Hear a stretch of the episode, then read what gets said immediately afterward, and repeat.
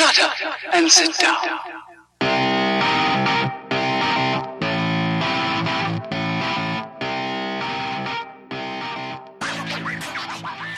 Hello, strangers, and welcome to a belated episode 56 of Strangers in a Cinema with myself, one of your co hosts, Paul Anderson, my co host, Pete Wall, and producer, Jack. Guys, how are we? Good man, not bad at all. Yeah, took a week off. Now we're here with a sort of, I guess you call this a bumper episode. We've got a ton of reviews to get through. We're going to try and do that in like a timely fashion so it doesn't run three hours. Yeah, I think this this uh, format that we've taken so long to, you know, that, that Pete lovingly created and we've we've nurtured over the past few episodes is basically going to almost go completely out the window it. this week. Smash the system. So, I'm also um, sitting on a creaky chair, I realise, so that's ideal. Yes, good, good. I'm looking yeah. forward to this then. I'm Um, all right. You, you all right, Jack? Yeah, you I well? think so. Yeah, Yeah. well, you better be, man, because we I need will. top end production Yes, on this thing. You The to, people uh, expect a lot. We've been away for an entire week. An extra week, in Needs to be fact. So yes, I'll tell you what, Pete. I'm going to give you this cushion that you can put on that chair. That Oh, will thank you, probably, hopefully, make it. Oh, there's there's already a cushion on there. Slightly less squeaky. We shall see. Uh, yes, right. Squeaky, Got worse. got worse. Right, squeaky chair aside, uh, we are going to do, I think, an in the foyer uh, brief bit, aren't we? Which I'm going to throw out there that I don't think everyone will find as interesting as we do this week, Pete. Have more faith, but- man. This is fascinating business. Yeah, I mean, after the in the foyer section, as Paul mentioned, instead of doing our, our usual, um, well, we've done coming attractions in the past, but we always do popcorn movies, then we do feature reviews, and we do the homework that Jack has each week. This week, we're doing a sort of loads of reviews. Um, I guess you could say it's an all popcorn episode, or you could call it an all feature review episode. It depends which way you want to go with that. Either way, um, we will cover American Made, we will cover The Limehouse Golem. We've got uh, new to Netflix Little Evil with Adam Scott. We've got Death Note. We've got Logan Lucky. We've got Patti Cake$. What have I missed, Paul? Terminator 2. Terminator 2, of course. Yeah, re um, re-enlivened, I imagine they thought, by a, a 3D presentation at cinemas recently. So we'll review that. Uh, and also, Jack's going to do his homework and talk about Clue. I Yes, which That was set true. by uh, at Mr. Mark Brennan this week, friend of the show, Mark Brennan, in fact. Indeed. Uh, yes, so we'll thank him for that. So Jack is Jack's still going to get to say his piece, um, and hope he hopefully break up the monotony of me and you droning on about a million films this week. believe. You, you, you're really pumping us up here. I know, yeah, sorry. Yeah. the, the first section's not going to be very interesting and we're monotonous. So, uh, yeah, welcome. Stick around for the next sort of hour or, or slightly less. Right, let's get to it then. So in the foyer this week is uh, whilst sitting in Patti Cake$ in the cinema, which is a film we're going to talk about later. Um, we were, I think, again, I think it may have been well, whether it's aspect ratio is the correct term for it or not. I think Cineworld projected it incorrectly, but that's not really what I want to talk about this week because I've banged on about that a lot. And anyone who's seen me on Twitter will realise I bang on about that. Get to all the point, time. man. What are we Yes. talking about? So what we're talking about is actually um, the kind of change in aspect ratios and how films are presented in the cinema screen relating to their next life on the home market. Now this is something that I noticed and complained wrongly about when I saw Manchester by the Sea, and then when The Big Sick came out, I noticed it again. And the thing I noticed about these two films, they have black bars down the side of the screen, not in a not in a traditional way you'd expect to view uh, a film in the cinema. And I think the reason for this, Pete, is because they're both Amazon films, and therefore they are filmed with the intention of a being shown in the cinema screen, but also being put straight onto a TV screen Yeah. without having to mess around with the aspect ratio. That's my theory. I'm That fairly seems, sure I'm on the yeah, money. that seems but pretty undisputable from, from where I'm sitting. Um, indisputable? Perhaps it's not like my job is teaching English. Um, yeah, I think that this is something that maybe a lot of people haven't picked up on because it's just, you know, the film is shown as it's shown, but there will be people who notice and feel like, Like we yeah like we're getting perhaps um, a sort of compromised cinematic experience because you don't have that cinematic aspect ratio that you've become sort of accustomed to over your, your childhood, younger years, and even recent years. But instead, you're getting a lot of these sort of mid-budget, sort of indie films, particularly that are going to. I say indie with sort of inverted commas that nobody can see, but like those things that are then going to have this real second life when it comes to Amazon and Netflix or whatever the streaming platform might be. And of course, those companies don't want then to have to uh, adjust that print in order to screen in a, in their own format, right? Especially when they're putting money into the projects. So, I mean, Jack, have you noticed this? What we're talking about here? No. It's like we're talking about sort of. I, I want to say sixteen nine format because that would make sense, right, for home presentation. I would have thought so. Yeah, yeah. Yes. There'll be there'll be people out there who know probably better than we do, and by all means, tell us. You know, by all means, let us know. Let us know on social media. Tell us exactly what you know what the aspect ratio is on these things. But yeah, I just. I think it's kind of a shame, really, and I know it's. I know it to some people it would seem picky, but I would say to a lot of people who go to the cinema, the cinema for me should be, and again I've said this before, so apologies, should be the absolute premium place where you go and see the absolute absolute best presentation of a film. It should be better than the home experience. It should, you know, they charge enough for it. I mean, if we didn't have Cineworld Unlimited cards, you're looking at what 10, 11 pound a throw to go to see a single film. So I think it should be the absolute the best picture possible. And if this is the way films are going, then I think cinemas, per- personally, think cinemas need to adapt to start showing these. So those, for me, shortcomings in the picture aren't obvious. So a, a, an obvious fix for this would be curtains. In years ago, Pete, do you remember cinemas had curtains? I'm, Yeah. I'm sure I remember this. Isn't yeah, it? it was a real thing. This isn't a new new sort of curtains aren't a major technological advance. I just think something something needs to change maybe on the cinema side of it if this is where we're going. I don't know where you stand on that, Pete. Would you?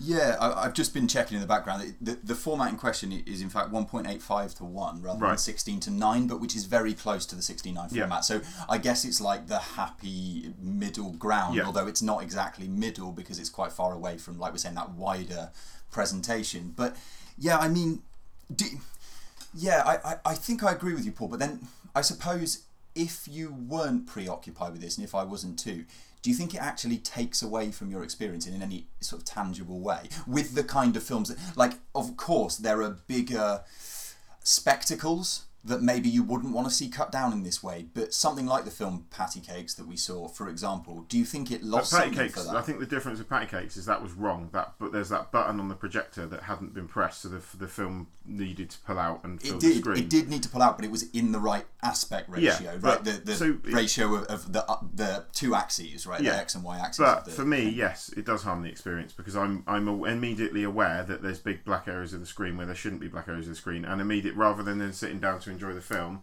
it, it's I mean it's not to the same extent as when we went to the um, that disastrous unlimited screening of the Raid Two when they cut No. the subtitles off. Okay, that's that's worse than this, but still, by the fact that that had happened and the fact you notice there's issues with projection, which in Patty Cake's case I'm 99% sure there was, not so much in the Amazon films he talks about for that reason. But then I'm immediately going, oh, there's problems with projection. So maybe no, it didn't ultimately. By the end of the film, yeah, I've let it go.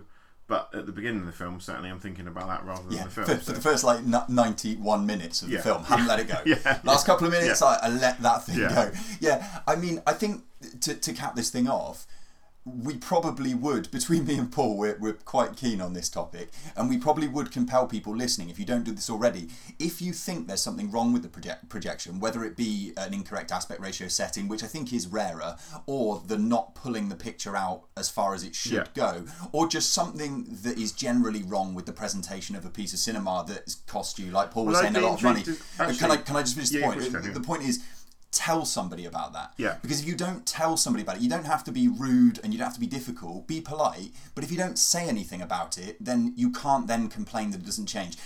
Whatever you do, you're never going to be as on this as Paul is, for example. No. So yeah, you'll be And relatively you know, let us, let us know what your cinema's like because Cineworld showed the trailers like squashed into the middle of the screen as well, which I find quite. I don't understand I that. Why are we doing that these not, days? That's not given. You know, I'm sure film distributors would want the trailers to be on the full It's a screen. piece of marketing. It's yeah, I- baffling. So I'd be intrigued to see anyone that's not got a Cineworld near them, anyone with a Vue or a showcase or any of the other Odeon. We'll try and get them all in.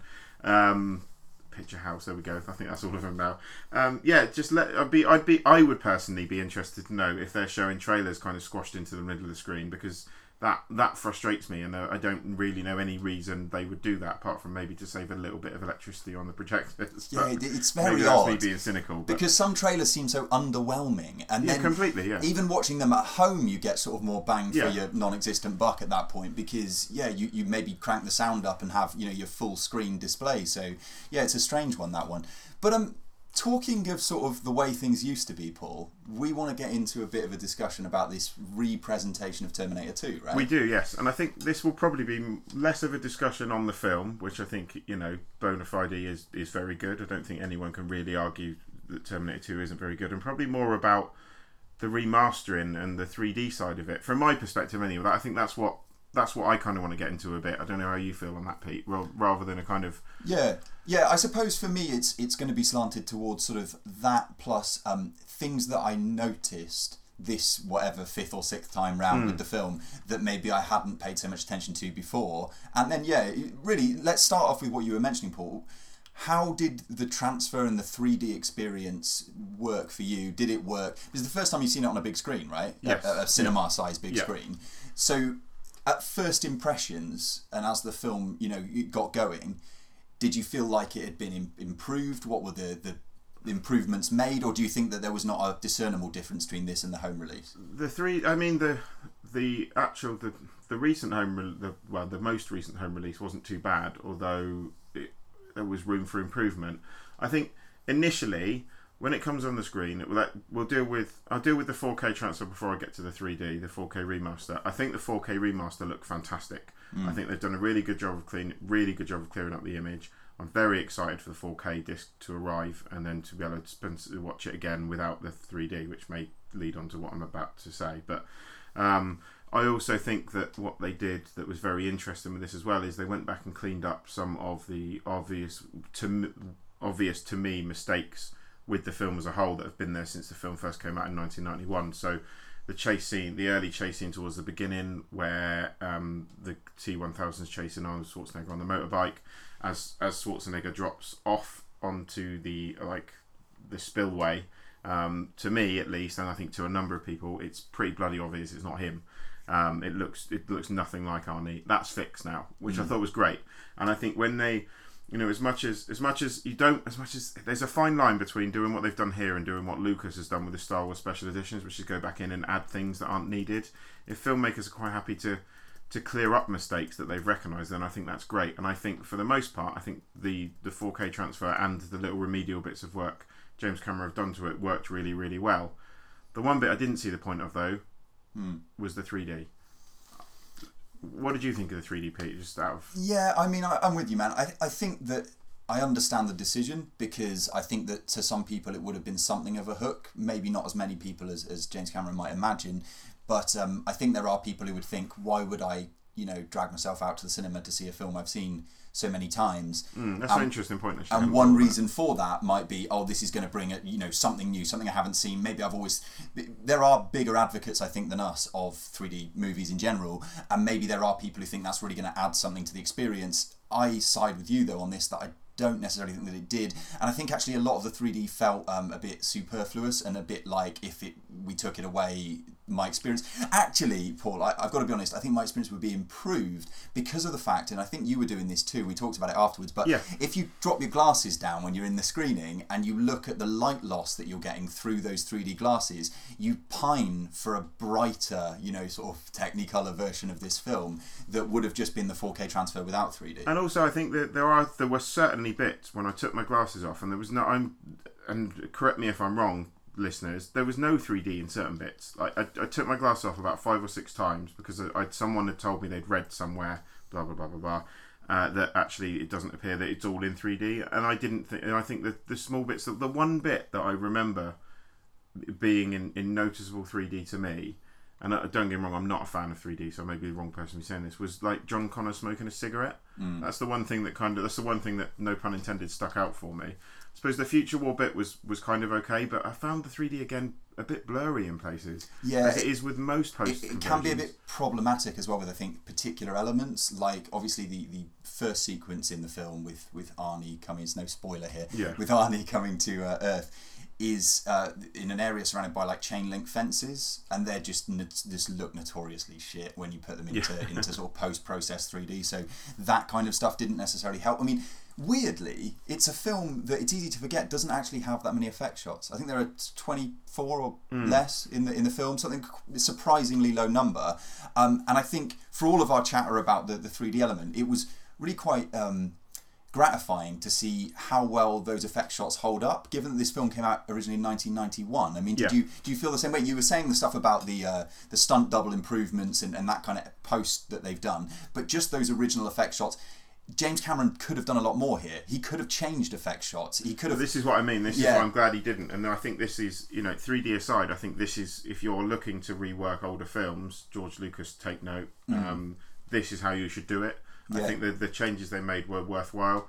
A little bit disappointed we didn't get to see the director's cut because there's certain scenes in that that I quite like. That the bit where they changes like they change into a learning computer, although it is mentioned. So that, that's my only slight slight niggle, I think. But um, And I suppose we should close out by sort of saying the, the brief thoughts about the film. I mean, coming back well, no, this film. is what I mean. This is what I was going to get around to. Is yeah, the film's still fucking awesome. Let's let's be frank.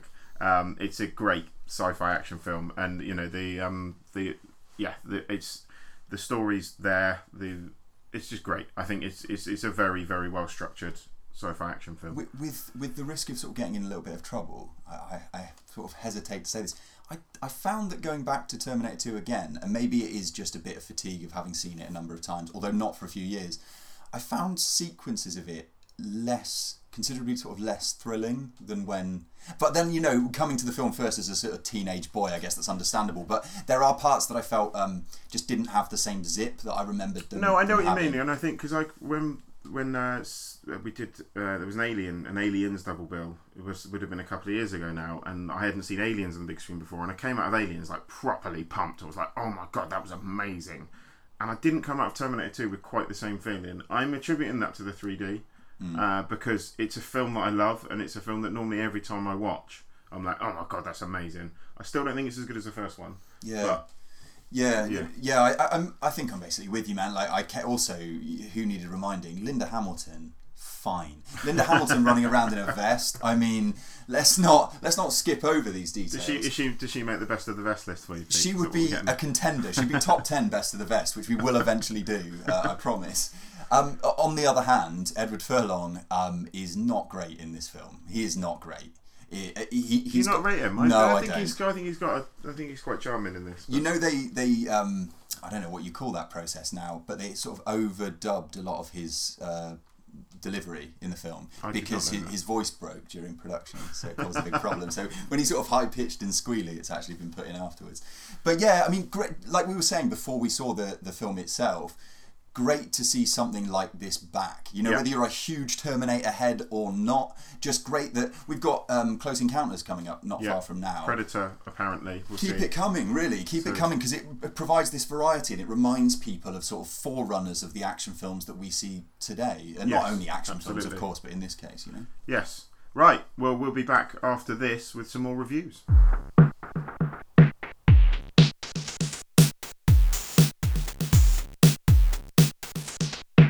And welcome back. So we are going to get into a review first of all of american made the new tom cruise vehicle from crazy man director doug liman. Um, this is a follow-up to the wall which i haven't seen but obviously um, the thing that sticks in the mind from, from not too long ago is uh, edge of tomorrow which was fantastic and which was a pairing of the star and this director. In this film uh, tom cruise plays a guy called barry which must be a That's, first that's never crossed my mind. I watched through the whole film. Never crossed my mind that Tom Cruise was called Barry. Yeah, it has nothing to do with the Jennifer Lopez vehicle made in Manhattan. Uh, this one is the true story of pilot Barry Seal, who's uh, transported contraband for the CIA and the Medellin cartel in the 1980s. Um, it follows a, a- a kind of fairly familiar tale of a man sort of getting sucked in to, um, you know, or in, getting in over his head, I should say, with people with a lot more sort of power and um, and wealth than he originally has. Here's a clip. Coffee, Mr. Seal? You know my name? You're gringo who flies to Central America every week, taking pictures very low with your fancy plane.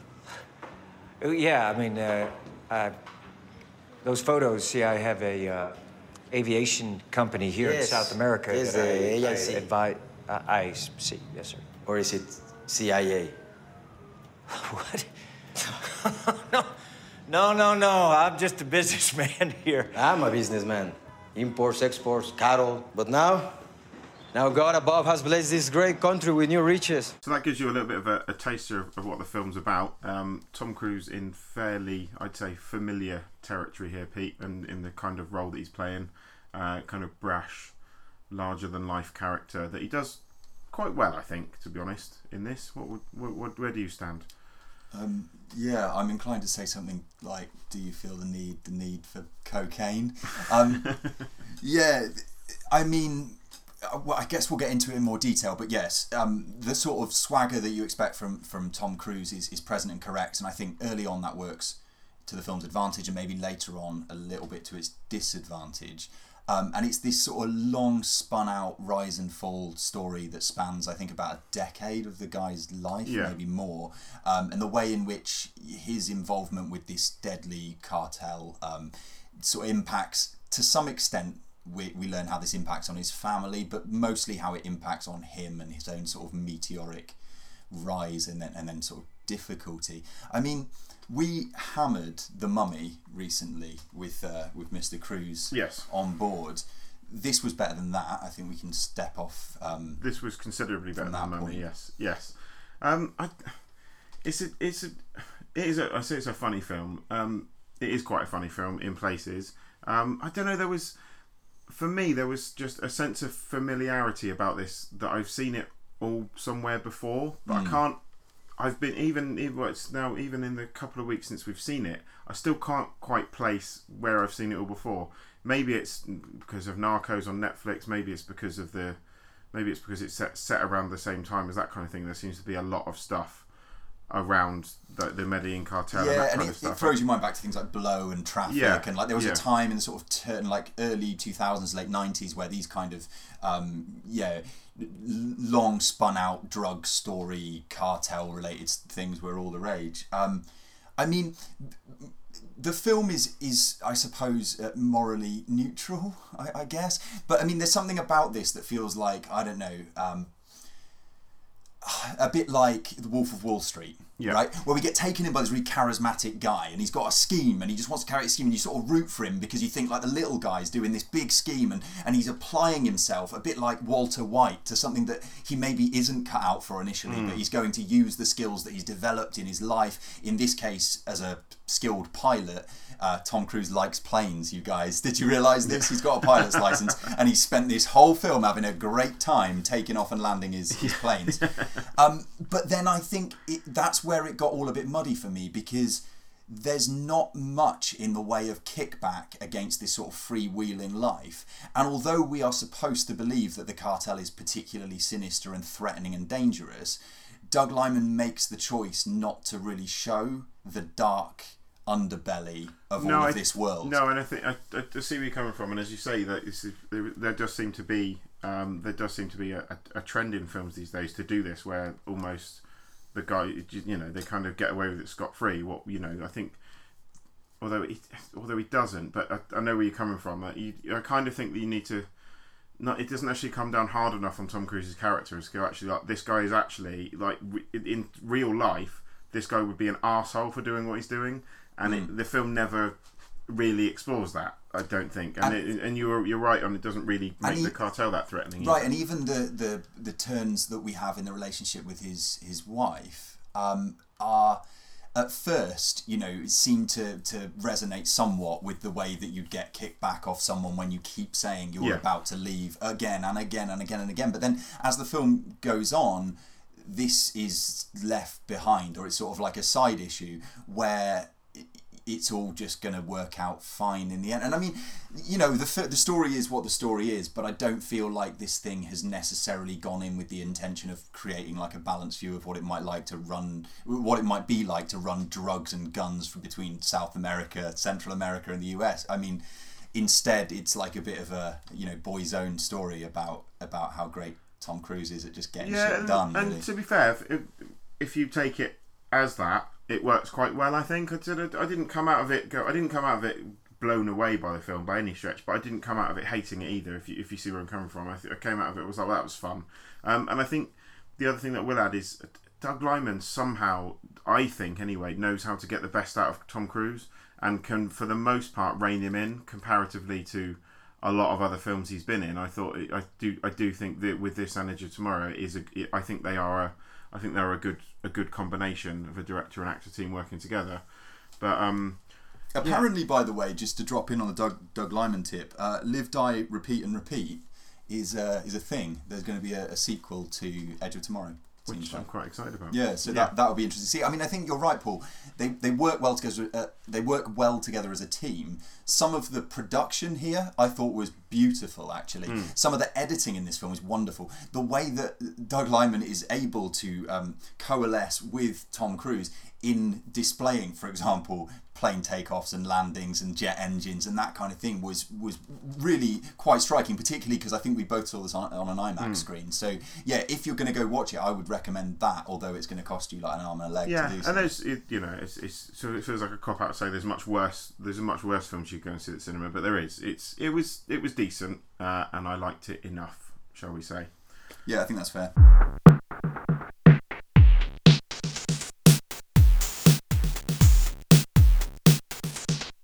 So next up, we've got the Limehouse Golem. Is it Golem, Pete? I wanna say English- Golem. from an English perspective. But but all the trailer would all Yeah, the trailers all the- suggest it is Golem, and the interviews I've heard around it Golem. So we're going to yeah, go with I think Golem. we're going to go with Golem. Thank you, Pete, because I wasn't sure when I when I watched the film this morning whether it was Golem or Golem. So thank you. So we're going with the Limehouse Golem, which is directed by Juan Carlos Medina.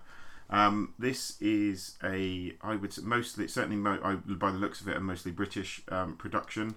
Um, set in and around, I'm gonna take a punt at Victorian London from the look of the Yeah, trailer. it's, it's Victorian London. Yeah. Yeah, I thought I thought it might be. Um, and basically focused on Bill Nighy um, comes in as the police inspector investigating um, two murders. In fact, um, one of which is a serial killer, and the other one of which is a woman convicted, well, potentially convicted of murder, and her husband, played by relative newcomer Olivia Cooke, who I think has mainly been famous for the Bates Motel series so far.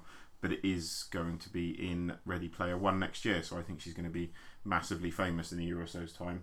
Um, and basically, it's kind of that the investigation into this serial killer uh, known as the Limehouse Golem. Here's a clip. A woman accused of poisoning her husband. But not just any woman. Little Lizzie, darling of the music halls.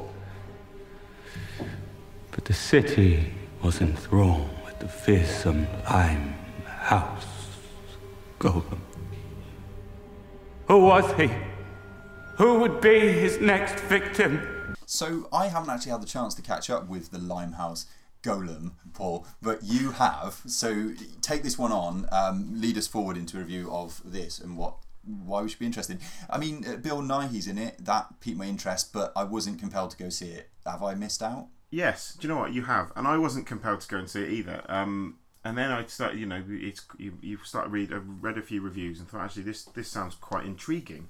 Um, and actually, Is that how your thought went? That is exactly- this sounds so- quite intriguing. Yes, that's exactly what the voice in my head, and I was like, I will go and see this intriguing film at once. um, so go and see it. I did, um, and I actually I had a, a good time with it. I think um, it's it feels very old um, in a in a good way, if that makes sense. I think that it's got a very kind of in, individual feel about it that I haven't seen in a film for the past few years. It's it's very very sort of melodramatic and overblown in places, um, which certainly won't be to everyone's taste. But I, I quite enjoyed that aspect of it, and the kind of it's got this kind of old fashioned like real like sense of a who done it about it. Like everyone's got a motivation to be the killer basically, and like the way it's the way it's kind of framed. The, the thing that it reminded me of the most was, a, a, and I doubt you've seen this, uh, Mario Bava film called A Bay of Blood no, I know of it. I haven't seen it. um, which kind of where everyone every, every in a bay of blood everyone turns up to this like leisure camp and then like everyone is the, it, it appears there might be one killer and then there's there more than one killer and everyone's everyone's got an agenda against everyone else. And it doesn't go the same way with the story bit, but bit it like does, Jonathan Creek. a bit like Jonathan Creek yeah. Very similar to Jonathan Creek actually yeah. Um, yeah you've, you've put me way up there now but thank you. Yeah so it's kind of like everyone everyone seems to have an agenda against everyone else and not everything is what it seems. And I think it does it breeds a very good sense of a good sense of mystery throughout. Um, Bill Nighy is I, I love Bill Nighy. I think he's awesome. He, I don't always love the films that he's in. I will be 100% honest. They're not always to to my taste but I think he's great um, it's quite nice to see him play a say I would say a more measured serious role than I've seen him in certainly recently anyway um, Olivia Cooke, I think, is fantastic in this, and I just, as I said earlier, I think she will be. She's going to be a huge star, um, and I think this is this is certainly a good calling card for her to get for her to get further work. Um, yeah, I would say you know again probably don't read anything about it because it would be it's a film that would be quite easy to spoil if you do too much reading into it. So don't do that. I would say I think the trailer certainly sells it short. Um, it won't be to everyone's taste. If you, if again, if you like Bay of Blood or that kind of thing, then I would say seek it out. That's a fairly. I've tried to be concise. If you're any of that Yeah. massive audience on on this show that Yeah. likes already likes Bay of Blood, yeah. get involved. Or. Bill Nighy in his sort of bumbling English ways. Yeah, it's very it's a very different feeling film to everything else that's out at the moment. So on that basis, it, it's uh, it's worth a watch. I haven't said that for a while. Glad it's back. Uh, right, for my part, I'm trying to make up for not having seen that film by offering up this little review of Little Evil. Um, this is brand new Netflix original film that started streaming, I think, two days ago, possibly. Um, so I caught up with it straight away because of my boy Adam Scott. Uh, Adam Scott is someone who I- I've followed since I don't even know Party Down and, and obviously Parks He's a likable guy. Yeah, he's yeah, I like and, Adam Scott. and I would recommend before I get into saying why this is not a good film. Uh, he's he's in a film called um, oh I want to say the bitter kind. I'll, I'll check it. But he's in a film where he plays a straight role, which is definitely worth looking up. However, Little Evil best avoided. The best way I could sort of encapsulate the problem with this film, it's it's essentially um, a, a parody pastiche film that um, ironically makes uh, sort of sideways glances towards Poltergeist and towards particularly The Omen. It deals with Adam Scott's character is the stepfather who moves in with Evangeline Lilly's character and her little son and tries to bond with him although people have the suspicion that the boy might be evil incarnate. So far, I'm in. I'm in. Yeah, I mean, I've seen the trailer. I thought it looked quite funny. The director, who's the who's the team behind this feat? Uh, man, add to that the fact the director is a, a guy called Eli Craig, who people know from Tucker and Dale vs. Evil, which, if you haven't seen it, is just fantastic. Like Yeah. mashup of horror and comedy and like very. Um, horror film history literate filmmaking but like not in a self-serious way this is what i was hoping from from little evil but the thing is like just limp like we we literally get scenes of like the kid putting his hands against the uh, static on the tv screen and it's like oh okay that's poltergeist and then he's got the same haircut as Is it, damien in the omen is it funny or is it just? it's passingly funny in places, but for a thing involving Adam Scott, I expect a lot more. Evangeline Lilly, I think, is trying her best to be in a com- like play a comedic character. I think she sort of flounders at times. I, I like her I- enough, but her character di- didn't really work for me. And then you've got like a few people in the background. Chris D'Elia, the stand-up com- uh, comedians in this, doesn't get much to do. Um, yeah, very very disappointing in the end. And there's so much fertile ground to play with here, particularly from a director who clearly like knows his Well, and, onions. and you has know? has done so already. Yeah, a you know, proven and- track yeah, record because in Tucker this field. Is such such a successful send up of the genre. Like it makes no sense. This would be bad to be honest. So But yeah, it, it, it's the kind of film that you, I I don't know if you're anything like me, you just begin to sort of sigh about two thirds the way in, and you just you should never feel that in this kind of throw around material. You know, particularly as someone myself, I you know I love The Omen, I love Poltergeist, and I love stupid comedies, mm. and I really like Adam Scott and I like the director. So all the elements were in place. It just didn't work for me. Check it out though yourself. It's available to stream on Netflix. Let us know what you think about Little Evil. We'll be back shortly with more reviews, starting with a homework review from one Jack Mills.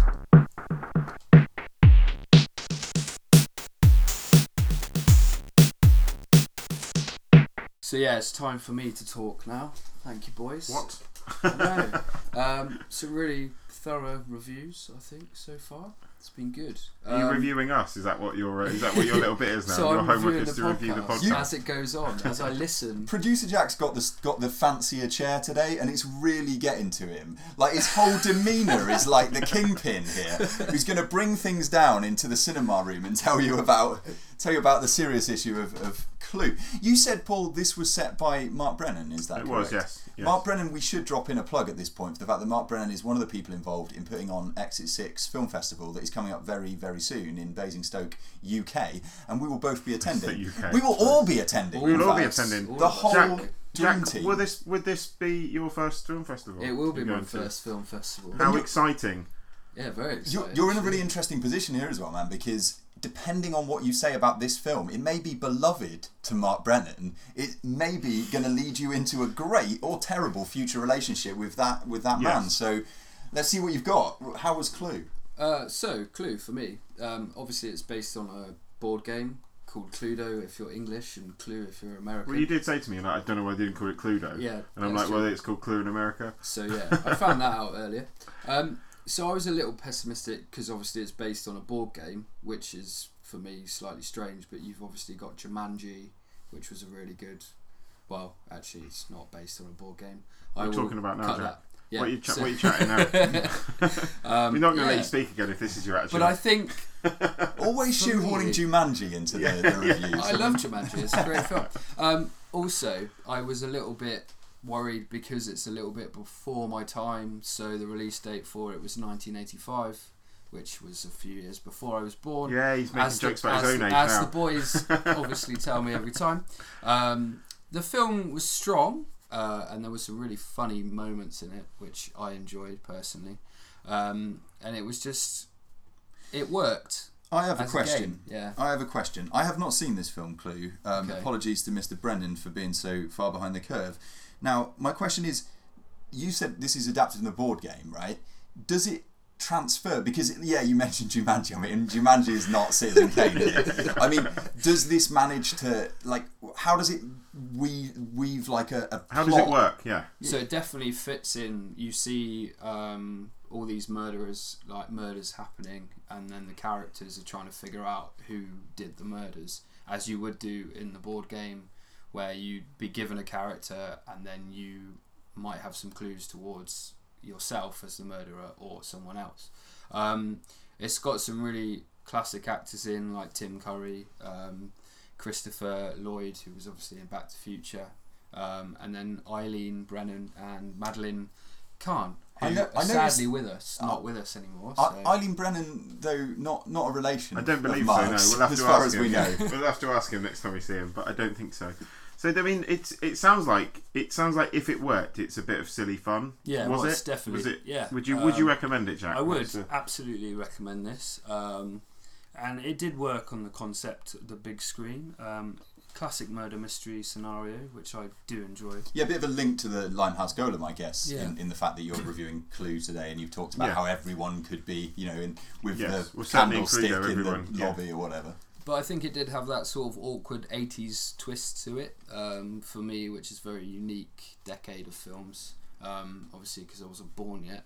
But when I watch 80s films, I find them very sort of awkward and weird. And um, yeah, so. You're probably not the only one, man, because No. uh, the Metascore currently sits at 36%. Oh, wow. Oh. Um, so yeah, thank you for this week's homework. It was a really good film, and I recommend it to anyone and our listeners out there.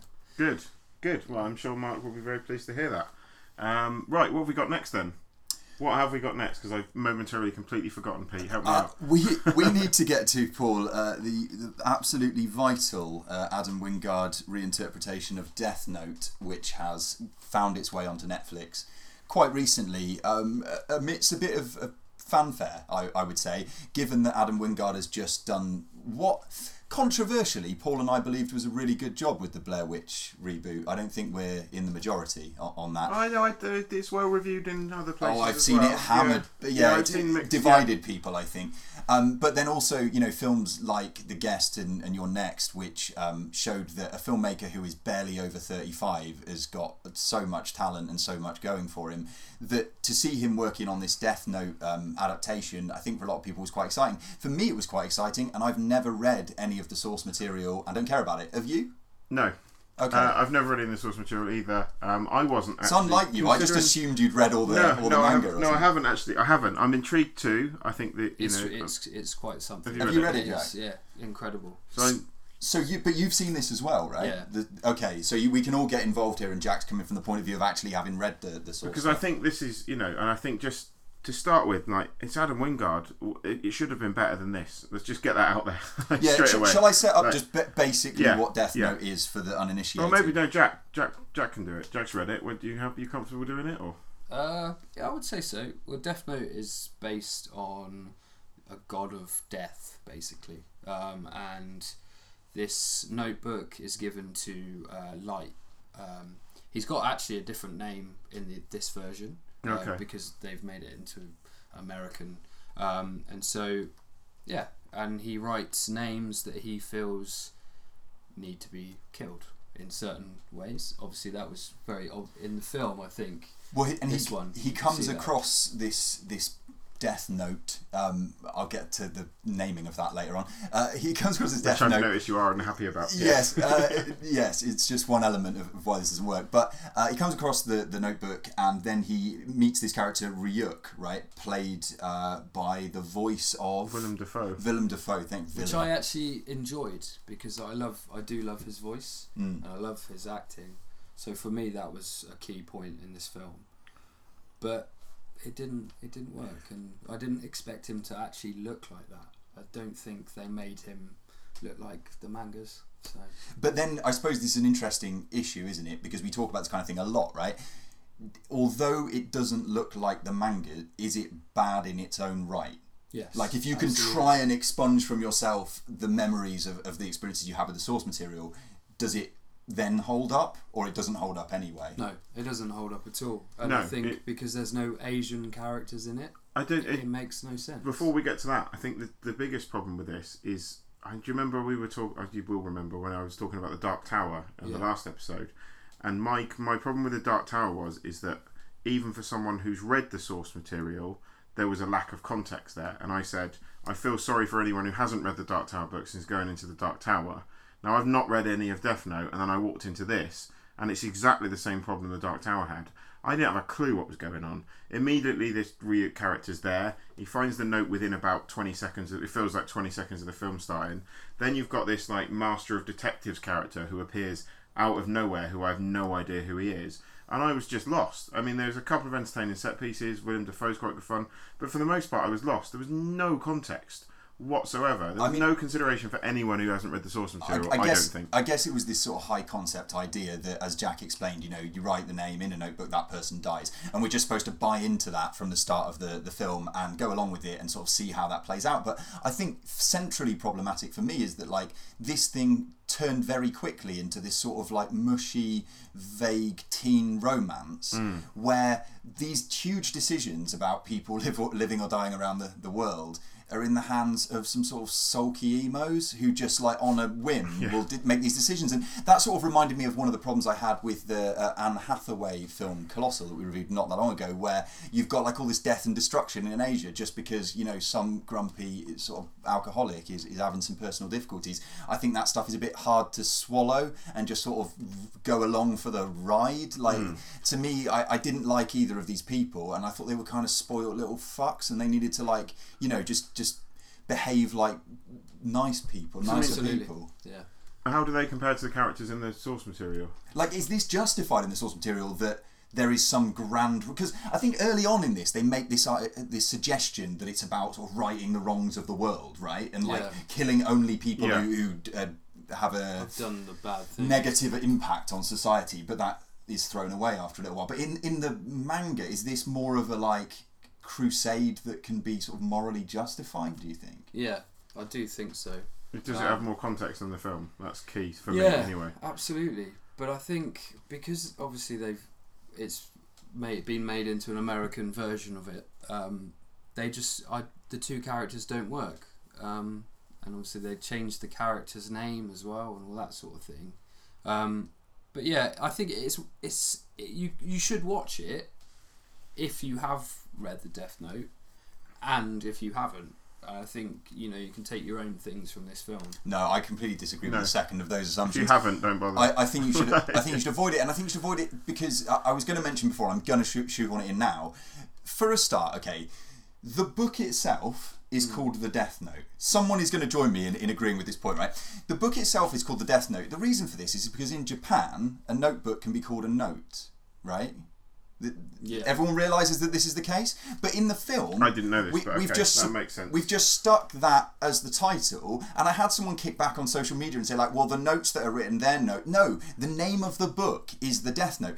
And the reason I make such a big point of such a, a minor pernickety thing is because co opting Japanese culture and just sticking American actors into it and taking all of the mythology and supplanting that into a place in Chicago or wherever the hell so this the is. direct translation then should be the Death Book, is what you're saying.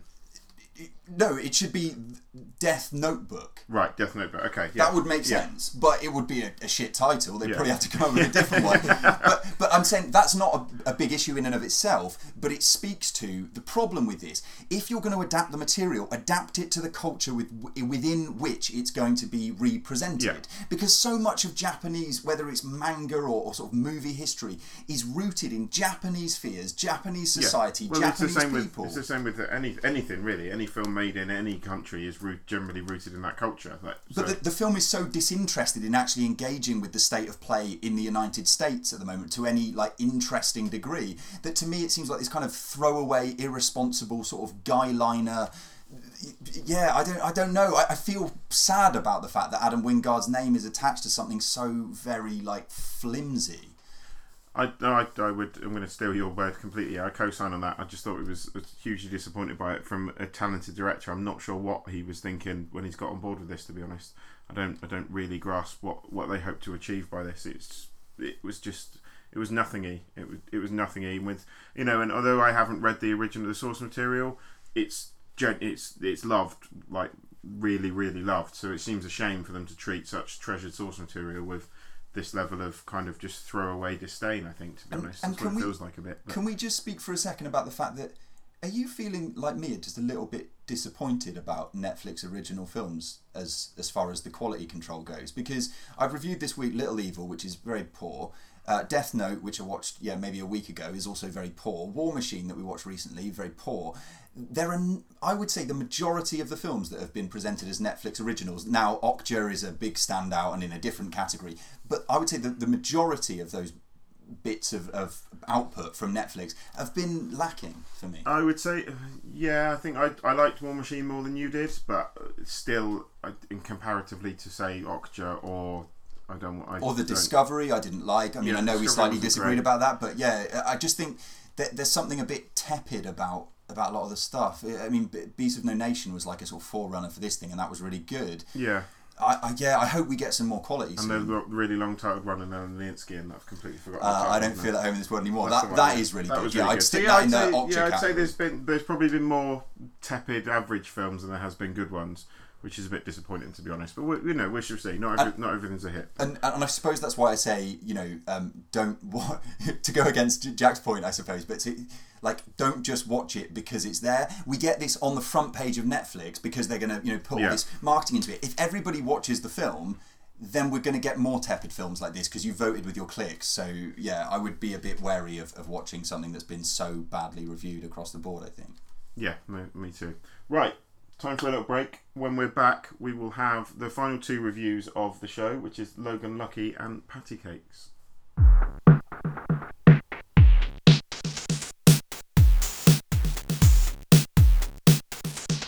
So next up, we have our review of retired filmmaker Steven Soderbergh's uh, return to filmmaking. Can you believe it? It's as if Yeah. it's as if it seemed quite implausible that it was actually ever Everyone, gone. everyone's coming out of retirement these days, aren't they? Yeah, I don't know why he even announced that. To be honest, it was so transparent at the time. But anyway, Steven Soderbergh is back with Logan Lucky, a heist film set around a speedway track. Uh, Centering on the two main characters played by Adam Driver and Channing Tatum, a pair of brothers, the Logan brothers, who want to pull off a heist of um, the cash that's deposited below the raceway. In working towards this goal, they recruit a character called Joe Bang, played by Daniel Craig, with peroxided out blonde hair. Uh, he is the explosives ex- expert who's going to provide like the missing um, element to their to their heist. Here's a clip. Now, as you very well know, Speedway's got a big problem on its hands right now. 40 year old pipe bursting since the whole thing's built on landfills turning to mush, which causing all these sinkholes. That's right, the sinkholes in the infield. Now, they wanted to fix this thing up right, so what'd they do? What'd they do? They called a bunch of us who used to work down in mines, because we know the work. Man, you do good work. We do good work. But you were just fired. So yeah, the clip there, as ever, gives you some sense of, of the territory. Set in North Carolina, we've got a very much um, cast of characters that uh, sort of bizarre to ridiculous. Quite Coen Brothers esque. So well, yeah, a a bit of that feel about it. The the screenplay we should say is written by a writer who is called Rebecca Blunt. Let's say. Um, I think she might also go by Steven Soderbergh, but uh, I, I don't know if you're aware of this, uh, people listening or people gathered here. But um, Rebecca Blunt, it seems, has no credits, and there's a strong suspicion that it is actually just a pseudonym of the director Oh, himself. okay.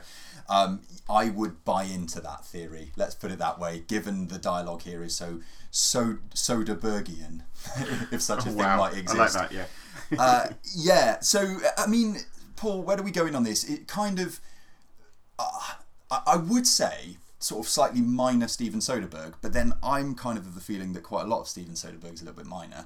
Uh, however, kind of a lot of fun.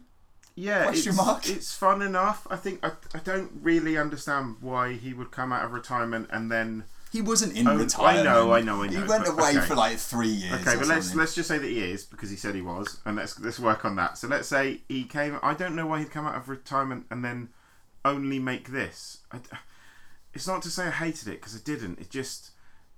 I think the performances are great. I think Channing Tatum is turned into a great comedic actor, or not turning into, is a great comedic actor. I think he's very funny. I've got a lot of time. He's a very likable guy as very well. isn't likable guy. Yeah, Adam Driver. I think with you know again playing it for comedy was quite good. Daniel Craig again trying obviously trying to break away from Bond and then obviously then agreeing to play Bond again, but never mind. Um, trying to break away from Bond. We got Riley Keough here, who's an actress we talk a lot about, who again is superb. And I He's think Lisa Marie Presley's daughter. I know this blew this blew my mind the other day. It's rocked my world. Yeah. I had no idea. So we've we've got a great cast, and the film is for the film is fun, but that's about it. I, it just didn't do much for me, to be honest. It- Yeah, there's. I mean, when Soderbergh is the director, obviously responsible for Ocean's Eleven and that whole um, arc of sort of setting up the heist, showing something of the heist, maybe jumping in chronology a little bit, and then showing how things were pulled off. Yeah. Right, the final sort of reveal. It's very much in that mold. I think at one point in the film they even reference this and call Mm. it uh, Ocean's twenty four seven, Yeah. which is uh, Which is quite, quite funny, yeah. funny. Yeah. Seven Eleven, sorry, not twenty four seven. Ocean's 7-Eleven. 7-Eleven, that Yeah, it, it's a lot funnier actually than what I've said. Um, yeah, and I agree with you, Paul. I think that the performances are sort of fine. There's one that isn't fine. Uh, can we talk about Seth MacFarlane in this? Oh God. Seth, Seth MacFarlane has a sort of stunt cameo as a, an English But why is he? NASCAR why would he be driver. in it? He's, Like, he's having a jolly good time and Yeah. picking up a check. I think. Yeah, I. This podcast, as you are well aware, comes from the UK, and that accent is an absolute horror show. but um, you know, he had his fun. He was obviously yeah enjoying himself. I think there's. It's surprising because there's sort of a lot to like about it, even though it doesn't really add up to too much. Right? It's like an entertaining distraction, and then it's over. A bit like NASCAR, right? It goes round in a circle, and then it finishes. Yeah, I just, I just, I think I probably liked it less than you. It just, it, I don't know. I can't put my finger on what was wrong with it. I think my problem was is That is maybe literally your job. Yes, that is literally my job. So I'm going to try. My problem with it was is even from the trailer, the characters again, despite being well acted, I think I said when we when we did it for coming attractions a while ago, I said this looks like sub Coen. This looks like to me Soderbergh trying to do the Coen brothers with these characters, and for me, it just felt like if the Coens had made this film, it would have been fantastic. And I just felt it. It's. I still feel like it's Soderbergh trying, playing at being the Coen brothers in this film, for me at least. And I know a lot of people have come back me come back at me on that one and probably say I'm talking rubbish, but that's how it felt for me. Yeah, I mean, th- there are elements of it as well that I think sort of veer a little bit close to being slightly um, uh, uh, less than complimentary about people from the south. I should say, um, maybe. I mean, Soderbergh himself is from Georgia, so he's not a million miles away from home territory. But you know, like the comedy side brothers, the, Yeah, the, the- sort the- of the comedy, bumbling yeah. redneck side brothers who have a couple of funny lines, but yeah, are sort of a, a punchline uh, more than they are sort of fully realised characters. Uh, Riley Keough, you mentioned. Riley Keough just goes from strength to strength. Like I think she's probably the standout in, in this film for me. I think um, I, lo- I love Adam Driver. I don't think this is his best performance. I, I don't think he seems as, as comfortable as maybe he has been in, in some other screenplays. And so yeah, you're left with. I like a heist film, man. This yeah, was a good thing, heist because film. it's because it's Soderbergh. It's this, this is what I find frustrating is I can't just I can't just outrightly bash it because it's Soderbergh and Soderbergh is a very good filmmaker. but I just didn't. This isn't a very good film. It's a well-made film, but I don't think it's a very good film. But jump back, Paul. I mean, how did you feel about side effects? Because that's when he bowed out, right? Side effects. To me, side effects. I, I would sound how you sound talking about that film. I think it's okay. I think it's I probably said the same thing on side effects again because it's Soderbergh because, because it, it's fine, it's well enough made, and you go, but this could be better. Like Mm. Well, Soderbergh's a more talented director than what these last those two films definitely are. Yeah, I mean it's interesting though on our you know semi-constant talking about like how important is the director as opposed to the screenplay. And in this case, they may be in fact the same person, but there are so many sort of flourishes in this film where you think like this is really excellent filmmaking. But I think you're right ultimately that the the sum of the parts is is maybe less than you would hope for. But then yeah, I mean jump back another one from side effects to Haywire. Again, I, I kind of shrugged at the end of I that. hated Haywire. Oh, God, I've had forgotten that. G- I've forgotten Michael that Fassbender and Gina yeah. Carano in it. I mean, I was so sold Yeah. on, on that thing. So I don't know, man. Like maybe we've just held Steven Soderbergh in, in too high esteem, and maybe he is a very accomplished filmmaker of reasonably decent films. I mean, Do you know what I'm going to do? Because I've got it there. I picked picked up both Che parts one and two. I think for about four pound total cost in in CX. Nice plug that I usually do there. I'm going to watch those this week, and for the next popcorn movies, we're going to talk about Che because I'm very intrigued to see that, which is obviously uh, a passion project of Steven Soderbergh. So that'll be interesting. it's, it's fair enough. And yeah, I would go out on just recommending something actually, rather not rather than Logan Lucky. It is a good film, but um, I've got into recently the um, TV series on Amazon Prime. I know this is not. Uh, Strangers in a TV screening room or whatever, but um, the girlfriend experience. This on is which- Riley Keough's breakout. Yeah. Riley Yeah. Keough's in this and is really good. And it's Steven Soderbergh is an exec producer, but then it's worth mentioning that episodes are directed um, in part or, or on and off by Amy Seimetz, who works often with Shane Carruth, um, the director of stuff like Upstream Colour and Primer, and he also worked on the music on the series. So it's a really interesting thing, and the kind of thing that after the tepid um, Sasha Grey Soderbergh feature length film, people maybe wouldn't bother with. Yeah. I would recommend it. It's pretty good. Good. So yeah, Logan Lucky's all right as well. Yeah, no, and that's the thing. But it's all right. It's only all right, and that's a bit of a shame for me. I was expecting, I was expecting it to be great, and it came out to be all right. Yeah. Um, which brings us then to uh, the final review of this bumper review episode. I'm feeling tired, Pete. To be honest, after the I'm jazzed. My energy's We've got going one up. more.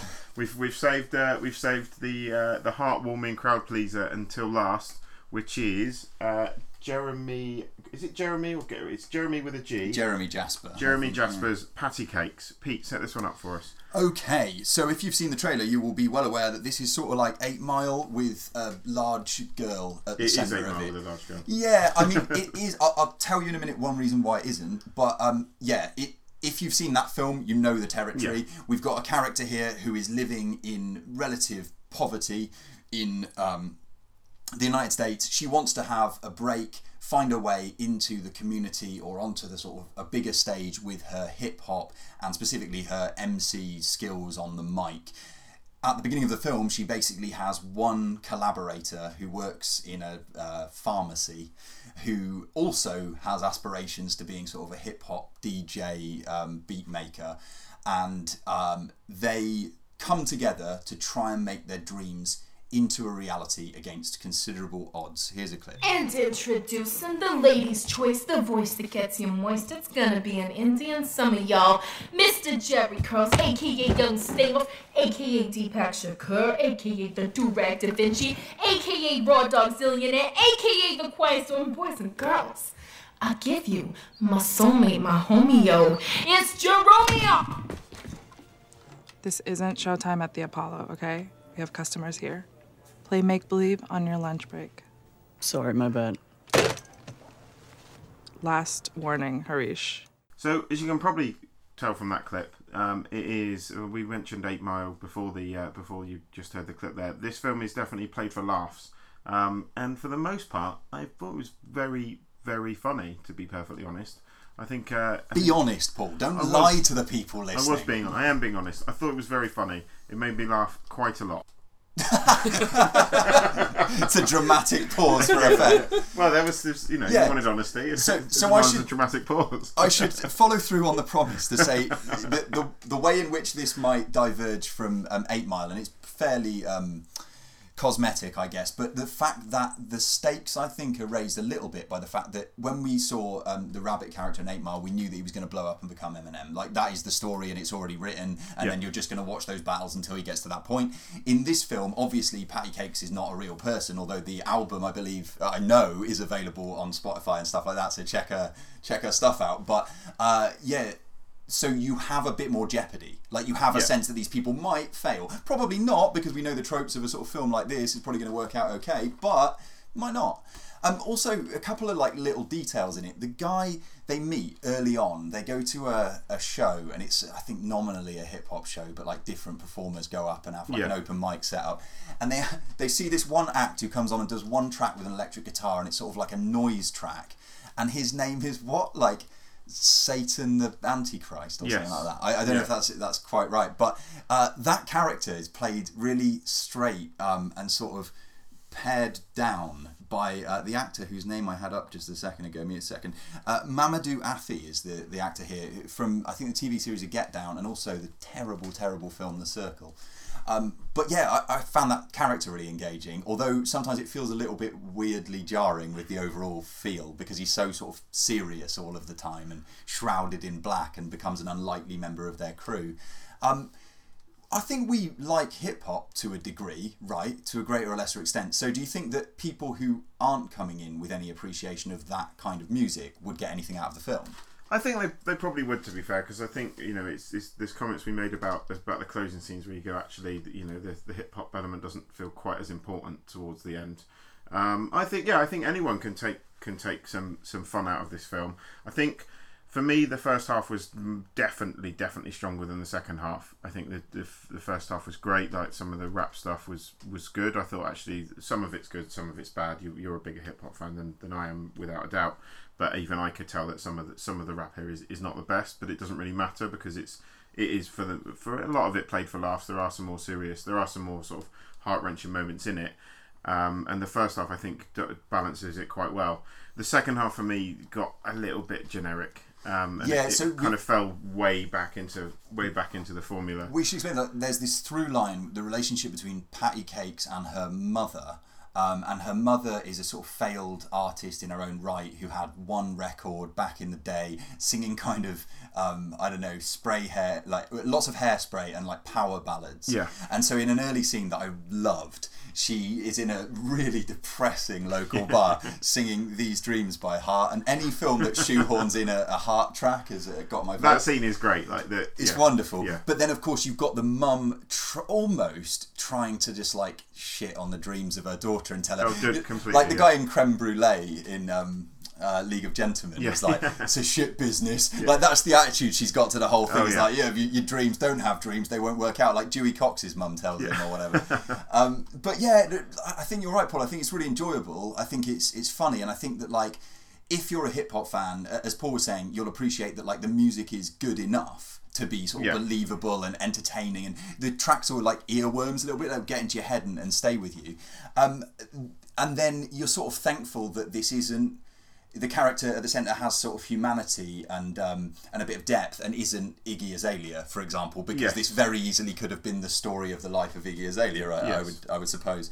Um, there are some moments where it touches on uh, cultural appropriation, which I think is kind of soft pedaled a little bit in the film, Which is kind of touched on in the film itself, isn't it? But then but that's what I'm saying, yeah, Yeah. But like, it would have been a difficult thing to really wrestle with in a film that's so sort of breezy and punchy and, and kinetic, you know. Yeah, I think yeah, and I think you know it's it's not perfect by any stretch. It's, it's got its faults, and as I said, the, the formulaic, the more formulaic bits, especially the the ridiculous final scene, which I just think was completely unconvincing.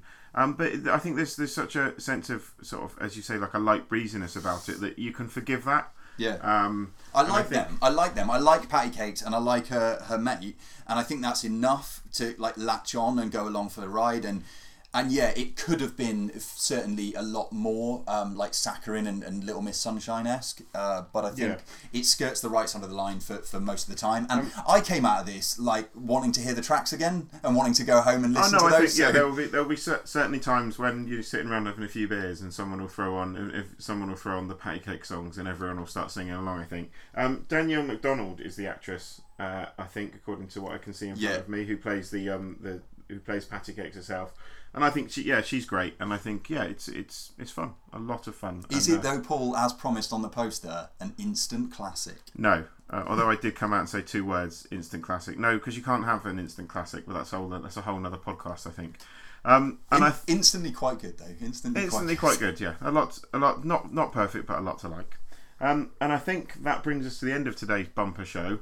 Um, thank you for listening, guys. Sorry, it's been a little bit off uh, off of off of the, the usual format. We'll I'm back. not stor- sorry. Fuck the system. Yeah, take that. We don't need a format. Yes. Uh, well, we will, when we're back next week, we will have the usual format back to, to Pete's disappointment. I think from, from looking at his We'll glue it back together Yeah, we'll, we'll glue it back together and have some sense of structure.